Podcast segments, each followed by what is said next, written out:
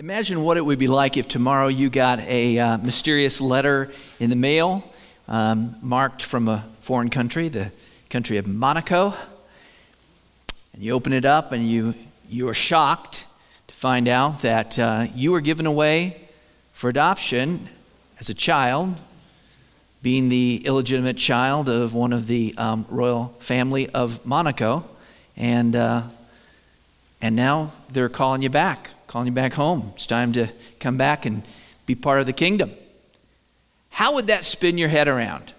Like you've been raised to believe that you're an American citizen. I mean, you are technically, you're kind of like dual citizenship, I suppose, at this point, but yeah, all at once, even though your whole life you've seen yourself and you've lived in the context of America, that totally shapes who you are and how you think.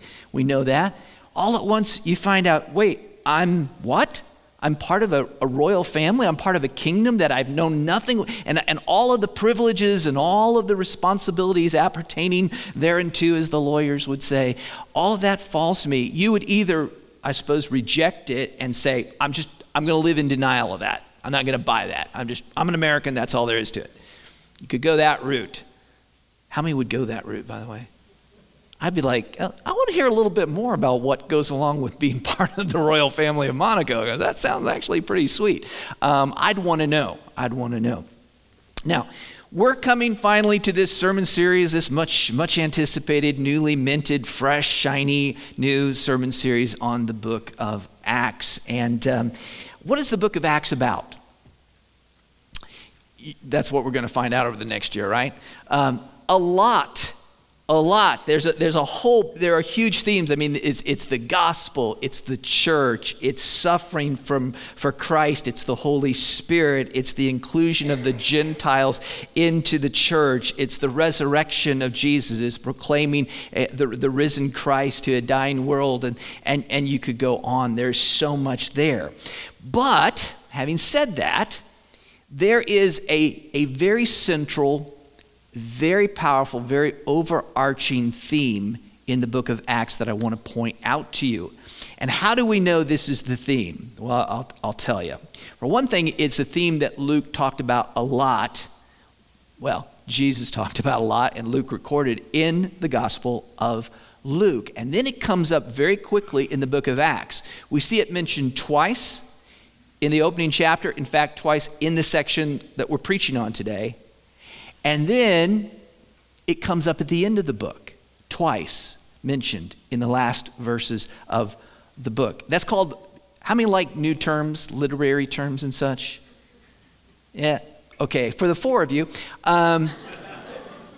The literary term for that is an inclusio. It sounds like you're wanting to say Inspector Clouseau, but it's an inclusio, and that's just like bookends. And it usually points to the idea that this is a central idea to the book. So if it's coming at the beginning, coming at the end. And the theme we're talking about is the kingdom of God. The kingdom of God. And by God's kingdom, and you'll remember we covered this a lot in the book of Luke, but when you kind of wrap it all together, the kingdom of God is speaking about God's reign, about God's rule in the hearts of his people, in the lives of his people, within the church, under the kingdom and under the sovereign reign of a king whose name is Jesus. He is the Lord. He is the Christ, and that means he is the Messiah. He is the Son of David. He is the King who sits on David's throne. That is his rule, and that is the reign that we're going to be looking at. I think about the words of Isaiah prophesying the coming of Christ. He said, "Of the increase of his government and of peace, there will be no end on the throne of David and over his kingdom to establish it and to uphold it with justice and with righteousness from this time forth and forevermore. The zeal of the Lord of hosts will do this." And that's what really the book of Acts is about. It is about that long-awaited promise to the people of God that they would have a king who would reign, and now his reign is beginning. The book of Acts is like that letter, I think. You know, this is a small hobby horse that I get on from time to time, but I'm going to just say this as we go into this book. I am not trying to make the book of Acts relevant to you. If by relevant, we mean a lot of little sermonettes on how I can be happier and have a happier home life and a better job and know how to raise my dog right and to be obedient, or whatever that might be that makes it relevant to you. We're talking about the kingdom of God. Our minds have to get wrapped around that. So it's not so much about taking this and making it relevant to you. It's about getting your brain and your soul and your mind wrapped around to become relevant to the kingdom of God. Then it'll be relevant. Does that make sense?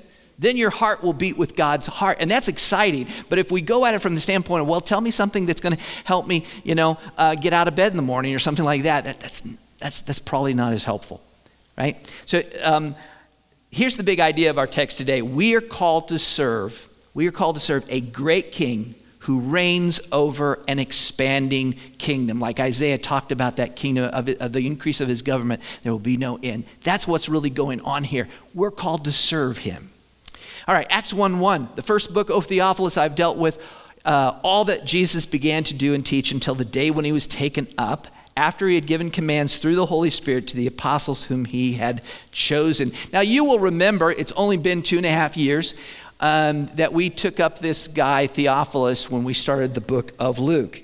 This is going to migrate on me the whole time, isn't it? Theophilus, I did mention him along the way. We came back to him. But Theophilus was this guy. We really don't know who he was other than the mention of him here and in Luke's gospel. And what we do discern is that he was a Christian, a struggling Christian or a near Christian, maybe somebody that had been taught a lot and hadn't quite, the coin hadn't dropped, but he was struggling, and Luke was writing so his faith would be confirmed and that he would really understand it. And he's addressing Theophilus in this. Here's our first main idea. Jesus is actively working even now. Do you see that as he's speaking to Theophilus here, writing to Theophilus? Do you see where I'm going with that? Jesus is actively working now. It's in that little phrase that in the first book, I dealt with all that Jesus began to do and teach. What does that logically imply? If the first book, the book of Luke, the Gospel of Luke, was about all that Jesus began to do and to teach, what does that imply about the second book? It's going to be the continuation of what Jesus is doing. We come to the book of Acts and we tend to think about the book of Acts as if it is the Acts of the Apostles. In fact, I think that's the title we slapped onto this before I knew where I was going, the Acts of the Apostles. That's what we always refer to it as. And it's not that the apostles aren't very, very involved in this. They are, and from a human level, you could say it is the Acts of the Apostles. They're the main movers and shakers. You've got Peter, the main apostle in the first half of the book, and then for the last half or two-thirds of the book, it's the Apostle Paul. So yeah, the Acts of the Apostles. People are involved for sure. People are moving and people are doing things, and the church is working and the church is suffering, and the church is going forward, but in a very real way, the book of Acts is about the continuing work of Jesus Christ himself. And you'll find this in so many places. We'll point it out as we go along, but one of the phrases that pops up like 3 times in the book of Acts is this, and the word of God increased. And the word of God increased. Do you notice how that it's almost detached from human activity, as if there were no humans involved? It's not saying that people weren't involved, but there is a sense in which, as you follow the book of Acts, that this is Christ. He is still reigning over his kingdom. He is still active. It points to a wrong notion that we can have about the kingdom of God that I'd like to sort of disabuse us of at the very beginning. You see, the kingdom of God is one of those topics that you hear mentioned in certain circles, sometimes very liberal, theologically liberal circles. And people will say, we need to build the kingdom of God. And it can mean, through the centuries, it's meant different things. Yeah, we need to build better prisons, more humane prisons or something like that. There's this idea that, that we have to structure it, we have to do it. That is a wrong-headed notion. That is not that we shouldn't have good prisons, I'm not saying that. But our role is not to build the kingdom of God. Nowhere are we told in the New Testament that we are to go build the kingdom of God. What are the things, when you think of the kingdom of God, what are the kind of things that we're told to do? Pray for it. Pray for the. Well, I'm thinking just of the word kingdom now, though. But where it talks about the kingdom of God, what is it? What are the things? What are the verbs? It's things like we are to pray, Thy kingdom come. Seek the kingdom of God. Yeah? Proclaim the kingdom of God. In the book of Acts, that's a more common one. If you're looking for a verbal idea that goes with the idea of the kingdom of God, it's like proclaim. So we're not building the kingdom because it's not ours to build. It is His. We already have a king. Technically, if you've got a king, you've got a kingdom. Amen? He's king. He's established His kingdom. He's reigning over that kingdom. So we're not building the kingdom. We're proclaiming it. That should humble us, but it should also free us because it changes how we go about it and how we look at it and how much we think depends on us. Man, if I have to build the kingdom of God, that's pretty tall order, isn't it? If it's on me. But no, Jesus is the one who is building it. He has done the work to establish it. He is continuing to do the work, and He will bring it to completion. He will return to reign over His kingdom when there will be no more enemies that oppose Him at that time. It is His work, and that helps us, I think. Before I jump to the next point here, I want to say one quick word, because it mentions the apostles there in verse 2. Whom Christ chose. And I just want to make this quick distinction. We'll see it as we're going along. But we are not apostles, you and I. And you're aware of that? I know there are some people who think that is an enduring thing, that there are modern apostles. I just want to say, no, that's not true. That is not so. Paul says very clearly that the church is built upon the foundation of the apostles. That foundation has been laid, Jesus Christ being the chief cornerstone. That is not to be laid again. That's what we have in the Word of God. This is the enduring words of that apostolic community. They were the ones who uniquely were witnesses. We talked about that before. But we're witnesses in a different way. We have not seen the risen Christ. We were not with Him during that time period when He was in ministry leading up to His death and burial and resurrection. We are not the ones who saw Him in that way. We are not the ones of whom it is said in the Bible that signs of the apostles will follow us. So we're different. And I just want to make that distinction. Not everything in the book of Acts is going to be go therefore and do likewise. Because we're not apostles. Rather, we are the church which has been built upon that foundation. Does that make sense? It's just a word of clarity that I think we need to have before we go further. All right, Acts 1:3. He presented Himself alive to them after His suffering by many proofs, appearing to them during 40 days and, here you go, speaking about the kingdom of God. Jesus is alive. Jesus is alive. That's not a shocker to you. That shouldn't be, really, should it? That's what the whole church is based upon, is the risen Christ. The apostles did not preach some abstracted idea of resurrection, just a naked, abstract view of resurrection. Correct? Yes? I mean, there were times when it kind of almost came up topically that way. When Paul was at Athens, we'll see that the Athenians thought that he was preaching a God called resurrection or something because they didn't understand what exactly he was talking about. And then there's the whole time where Paul is arguing with the Sadducees, and he talks about being arrested for the hope of the Jewish people, which is the concept of resurrection. But make no mistake, the resurrection, the only resurrection that really matters, so to speak, in the book of Acts is the resurrection of Jesus Christ. That is the theme. He is alive. He has risen. He appeared to them repeatedly over a period of 40 days. Paul tells us in 1 Corinthians 15 that during that time, he appeared to 500 of the brothers and sisters who were alive at that time. Think back to the story of the thief on the cross, which Luke also shared with us. Do you remember, we talked about it at the time, that the thief, as he's dying, says to Jesus, "Jesus, remember me when you come into your kingdom." What was his concept of the kingdom? Do you remember? We talked about it at the time. The concept of that thief on the cross would have been common to the Jewish experience of that time. And what they were thinking, what they expected, was that Messiah would come at the end. So at the culmination of human history, that's when the Messiah would establish his kingdom. So as Jesus is dying on the cross and that thief is trying to make sense of it, he says, remember me when you come into your kingdom. And in his mind, he's thinking, way out there somewhere, you know, maybe thousands of years from now, when you come into your kingdom, Jesus, remember me. And what does Jesus say to him? I tell you, today you will be with me in paradise. And then on the third day, Jesus rises from the dead. He is alive, and with his life, his kingdom has been established. Without the resurrection, there's no kingdom to preach because there's no king. So that's a very central part of this whole thing is the resurrection of Christ. He is alive, and Jesus cares about his kingdom. Our third point, Jesus cares about his kingdom.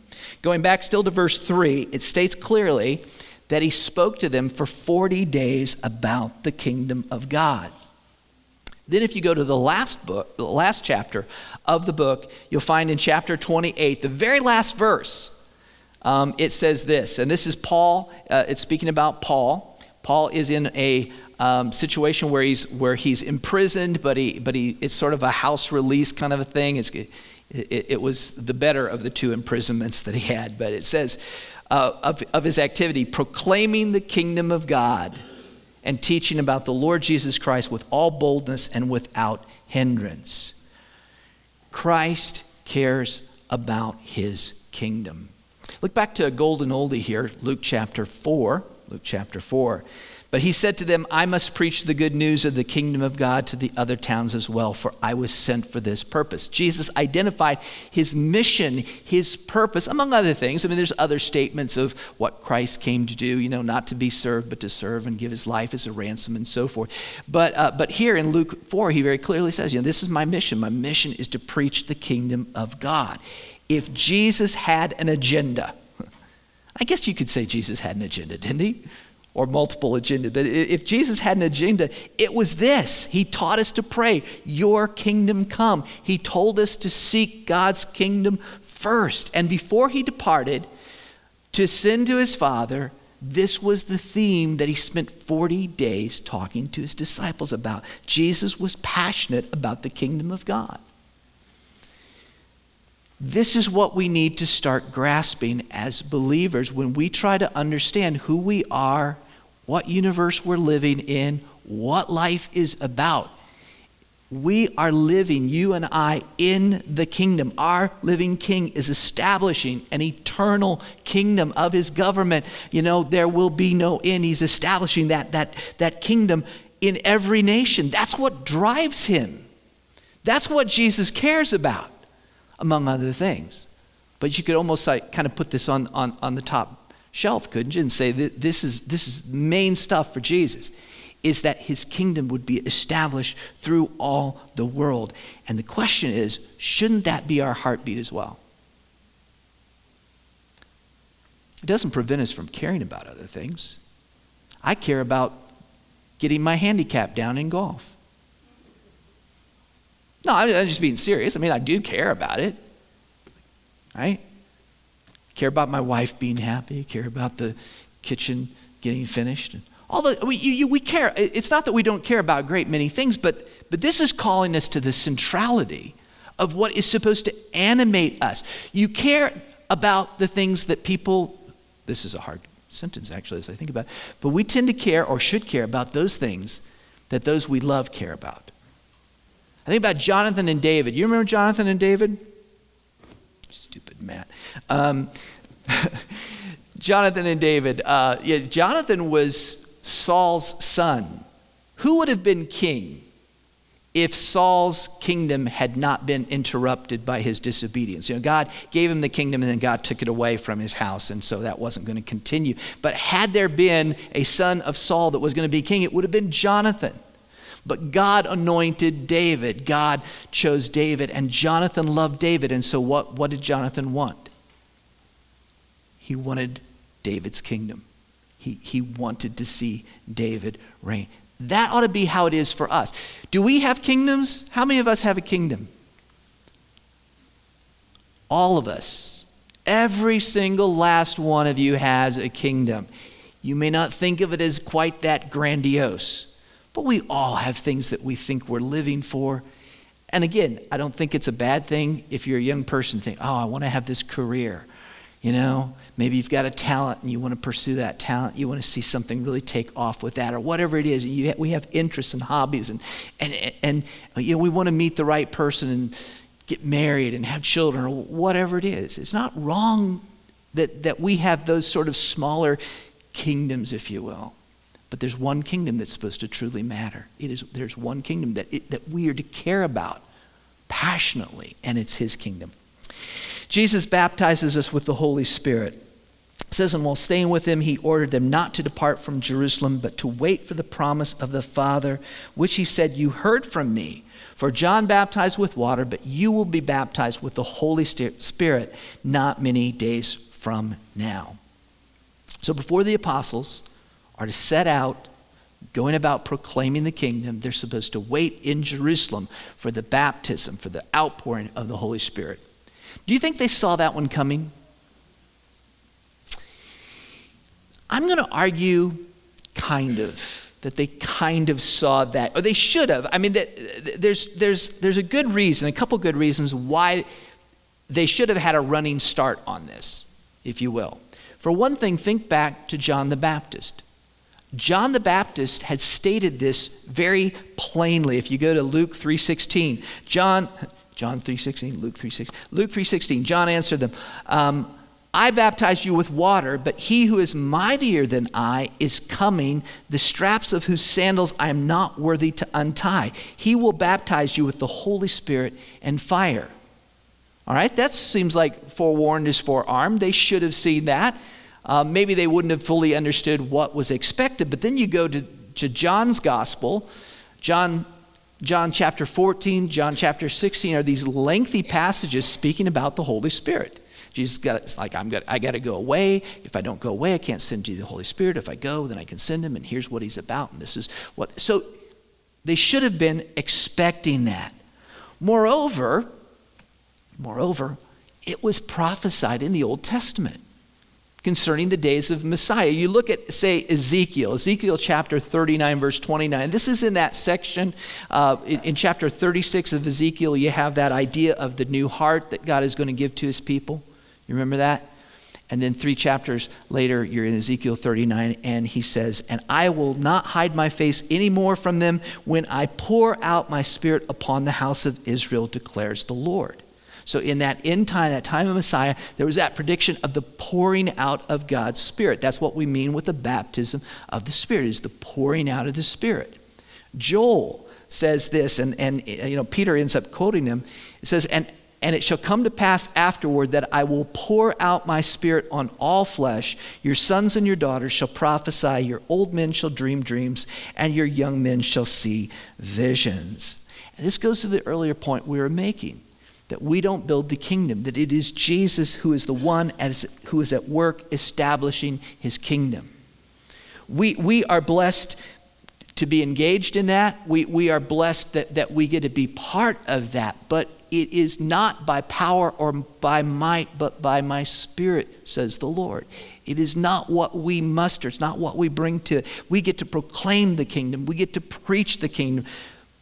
We get to declare that Jesus Christ is alive and living and reigning. But that has to take place through the Holy Spirit. You can't change a person's heart. I don't care how convincing you are. I don't care how gifted you are with language or intelligent. You can't change a person's heart. You can declare the gospel. You can tell the story, you can be a witness, you can give your testimony, but it is that outpouring of the Holy Spirit upon us, and only that can bring about that change, and it is only as that the Holy Spirit does that work in the heart and life of that person. It is a big mistake if we start to think that it's our hard work and determination and wisdom that's going to build the kingdom of God. And there have been many a pastor through the years that have just sailed right into the rocky shore with that kind of thinking. Like, I'm going to go out and I'm going to build the kingdom. you know, and I'm going to have a church of 5 million. And I'm going to be the next Joel Osteen or something like that. You know, God forbid. You know, and then you end up in who knows where. And sometimes it just doesn't happen. The kingdom barely kind of seems to just kind of creep along, and you're like, no, but that's the nature. He is expanding he does it at his will, at his rate. Okay, Jesus discourages date setting. Acts 1:6. So when they had come together, they asked, Lord, will you at this time restore the kingdom of Israel? Interesting question. He said to them, it is not for you to know the times or seasons that the Father has fixed by his own authority. Now this one's a little controversial actually in some circles in terms of how to interpret the tone of their question. I personally think there was nothing really particularly wrong with the question in one sense. When they say, is this the time that you're going to restore the kingdom to Israel? I think that their concept of that was a little uninformed. Not misinformed, but underinformed. Can we say that? Because they had the Old Testament, they had the concept of that kingdom, and they were right. You give them credit, they're thinking of the kingdom. And he spent 40 days talking to him about the kingdom. So wouldn't it be natural for them to go, well, okay, is this it? Is this, how soon? Are you going to establish, you're going to reign in Jerusalem and reign over the nations and have that concept? They didn't yet know that the Gentiles were going to be included into the church at this point. So it's not like they're completely messed up when they are kind of Israel-centric in the way they're asking this question. You'll notice Jesus does not rebuke them about that particular aspect of the question. What he does is he kind of gently corrects them, and he gets them to understand that we are not to be focused on the when of it all, of the date, of putting it on a calendar. Think back to Matthew 24:36. But concerning that day and hour, no one knows, not even the angels of heaven, nor the Son, but the Father only. And brothers and sisters, as far as I can tell, this is still the same principle that should govern the church today. You should not be sitting around worried about having a 2022 calendar or a 2025 calendar whenever you think you're going to set the date where Jesus is coming back. It doesn't work that way, does it? I'm not saying that we shouldn't look at questions of end time, you know, biblical understanding of what it means, and there will be differences of opinion. There's a healthy discourse in the church today: premillennialism, pre-trib, mid-post, and then post-millennial and amillennial, and you can go on and on these things. I'm not going to call them rabbit trails. They're interesting parts of the conversation that we can have, but the idea that we're going to have that nailed down and we're going to set a date on a calendar, never going to happen. You know that, right? I don't understand how it is that every few years there's still somebody coming and doing that. Just 5-10 years ago, there was a guy that kept putting it on the calendar, and then it kept not working, and then he kept saying, well, I made just one slight miscalculation because Saturn was in retrograde at that point, or whatever it was, you know, and then he set another date and it didn't happen. When people are setting dates or becoming overly absorbed about this, I think you move on. You move on because there's something more important than that. Just like, okay, you're looking for the kingdom, that's good, all right, hold that thought, but what you really need to do is this, and that brings us to the next point, Acts 1:8. But you will receive power when the Holy Spirit has come upon you, and you will be my witnesses in Jerusalem and in all Judea, Samaria, and to the ends of the earth. Jesus assigns us a mission. When it comes to the kingdom, he assigns us a mission. So the apostles, the idea here is they were not to get too fussed about dates. Instead, they were to wait in Jerusalem for that baptism, for that outpouring of the Holy Spirit. And when that happened, then they were to go out into the world and be his witnesses. He gives them this mission, this marching order, wrapped in a strategy, which is this strategy of these concentric circles. He's like, okay, stay in Jerusalem, all right? Yep, got it, check. In Jerusalem, Holy Spirit's going to be poured out, right? Okay, then you're going to be my witnesses, and then from there, you know, Jerusalem, the capital of Judea, You're going to go out and hit all of Judea. And from Judea, then you're going to go into Samaria, which would be the old northern kingdom of Israel. And then from there, it's just going to go out and out and out to the uttermost parts of the world. Acts 1:8 actually reads like a table of contents for the book of Acts. We start the book of Acts where? In Jerusalem. Well, Mount of Olivet, but then Jerusalem, right? They're there, and then it goes on. You know the general run of the book, and then by the end, where are we at? We talked about it earlier. Where are we at the end? Rome, right? For a very Jewish church, to expanding into the Gentiles, and we're in Rome by the end of the book. What are the applications for us on that? You could make two applications, and one is probably a little bit more legitimate than the other. On the one hand, you can say, there might be a principle there, a generalized principle that we could perhaps use in our own lives, like it's good to get the core figured out, make sure the home is in the right place, make sure the church is in the right place, reach the neighborhood, the city. I don't have a problem with that. I don't think that's a desperately wrong view. But the more important and the more fundamental application is that we are still in that outer ring of the concentric circles. For the last 2,000 years, the church has been expanding, the kingdom has been expanding, and we have been going out to all the ends of the earth, to every nation and tribe and language, and that is still the goal. That is how Christ expands his kingdom. He keeps sending the church out. And you can see it throughout church history, and it is still going on today. I am so glad that as a church we have been actively engaged. I'm thankful to Pastor Jonathan when he came in here. I said, you know what? Among other things, you know, I need you to do all the computer work and then this and that. And by the way, you know, our mission team could use some leadership. And I feel like our mission effort has become really solid and really good through the years. I mean, we've lost some through attrition, in other words, and we really focused on missions that are reaching the unreached. In a few months, Tony and Lori will be here, and they'll be able to share a little bit with you about what they're doing in that area of the world, which I won't mention, but one of those places where it's hard to reach certain tribal groups, but they are engaged in that work. And that's still the mission, isn't it? Until the whole world knows. All right, finally, Jesus reigns next to the Father until he comes.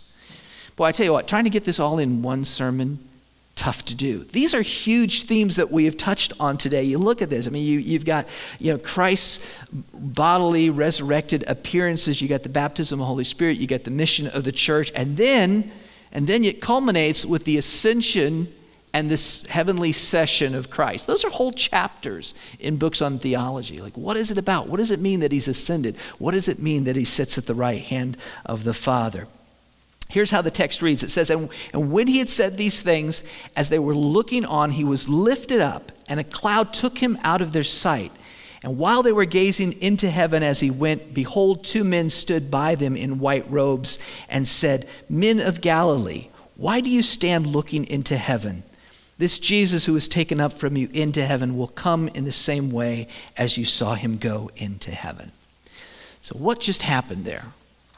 Well, they're with Jesus. They've got their marching orders. He's made everything clear to them. And then all at once, he goes airborne. That must have been a moment like, yeah, you're just talking to him. It's like, whoa, wait. I don't know if he said, hey, guys, I'm taking off now. Or if he, it reads more like they're just talking, chatting, all of a sudden it's like, doo. Have you ever had that? You were smoking something if you ever had that, if you saw somebody wheeling off and up he goes, and a cloud, it says, come, and it takes him away. I suppose it just sort of enveloped him, and the cloud goes off in higher and higher until they can't see him anymore. And then they're what the British call gobsmacked, right? Slack jaw. They're just standing there. And then the angels show up and are like, what's wrong with you guys? You know, like, kind of like, get on with it. He's coming back. He's coming back. Get on with it. Get on with the mission. Christ was returning in that moment, alive and well, in a glorious resurrection body to the Father from whom he had come. And at the end of that cloud-borne journey, what we know is that at that moment, he was seated at the right hand of God the Father. How do we know that? Well, we know it from the rest of the New Testament, but just one chapter later, Peter's going to be preaching this. Chapter 2, verse 33, he talks about being therefore exalted to the right hand of God. This is where Christ is. He reigns. The kingdom is now. There was a culmination of the kingdom, which is still to come, but right now, understand, Jesus is reigning as king over his kingdom. I remember years ago, I was preaching and I had somebody in the congregation that was a very old school, very radical dispensationalist. And if you don't know what that is, that's fine. It's just a particular line of thought, and most of that has changed through the years. Most dispensationalists wouldn't believe what this person did, but they literally came up to me afterward and said, "You made a mistake today." I'm like, "Oh, yeah, I always like to hear that. What did I say?" And they said, "You said Jesus is king." I'm like, "Yes." And they're like, no, he's not king yet. He hasn't taken his kingdom. And they're thinking the millennial kingdom and so forth and so on there. You don't dare say that Jesus is already king. It's like, well, yeah, I do dare. Because that's the confession of our faith. Jesus Christ, meaning the king, is Lord. He's king. He's king now. That's the. I'm sorry if you have a quirky theology that has to come up with that weird thing that you're trying to defend. The teaching of the New Testament is that Jesus is reigning. He is reigning now. Look at what Paul says in 1 Corinthians 15. It says, "Then comes the end when he delivers the kingdom to God the Father after destroying every rule and every authority and every power, for he must reign," implying he is reigning, right? "For he must reign until he has put all enemies under his feet. The last enemy to be destroyed is death." Christ reigns over his kingdom at the right hand of God the Father until all his enemies have been put under his feet. That's the end point. And brothers and sisters, knowing that end point helps us with our beginning point. If you're a weak Christian with wobbly knees and a shaky faith, and your name's Theophilus, or Jay, or insert your name here, in case you hadn't seen where I was going with that. The only way for us to live out the challenge of the Christian life is to understand that we serve a king who is reigning. He is reigning. He is at the Father's right hand. And when you know that to be true, when you understand that, and that you're not having to go out and build a kingdom and win a kingdom that hasn't yet been won. When you know that you're simply, you are there to proclaim, you are there to witness, you are there to tell people what's already true, it changes your whole perspective, doesn't it?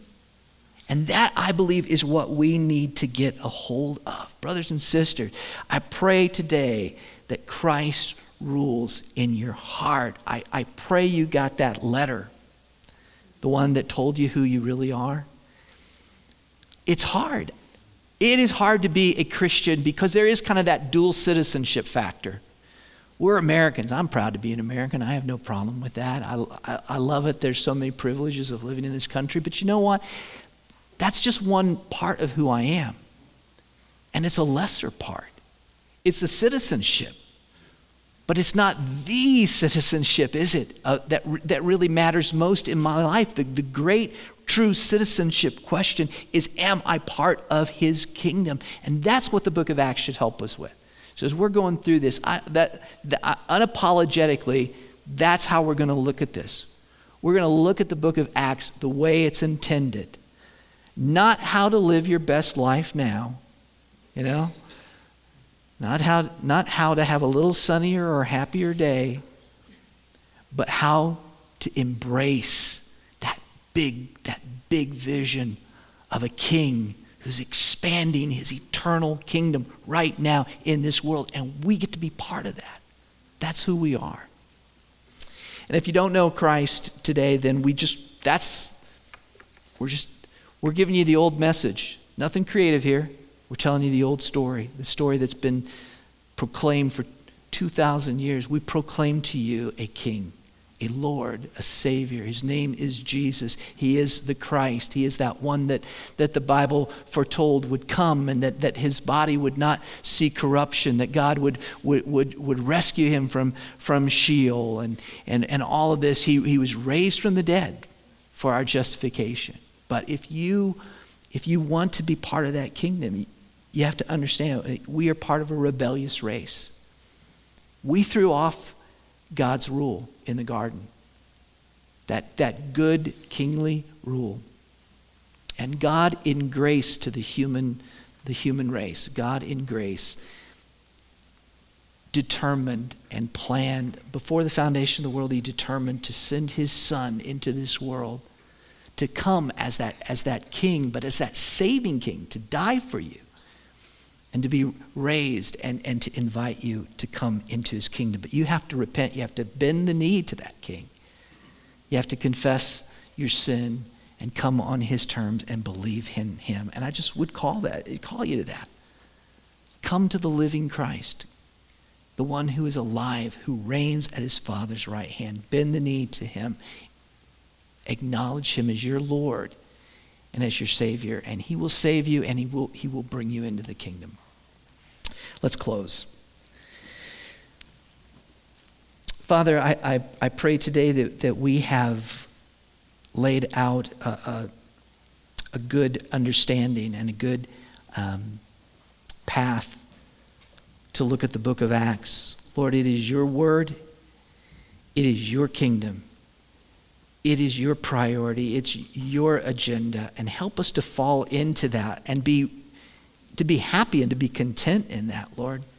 When we try to twist your word and make it into something that just fits our little perspective, it doesn't work. It's not how it's meant to be, Lord. Instead, expand our minds, expand our souls to embrace what you're about, to see your priority, to see your kingdom, and then to accept that, to just come into that and to find our meaning and our purpose within the context of that. So we pray that for ourselves as believers, and we pray, Lord, that if there's anyone here today that doesn't know Christ, that they will be drawn to him. Lord, you poured out your Spirit upon your church. You have poured out your Spirit through the gospel, and I pray that your Spirit would move someone's heart today, Lord, that you would bring them to that second birth, that they would believe and trust in Christ and be saved. In his name, amen.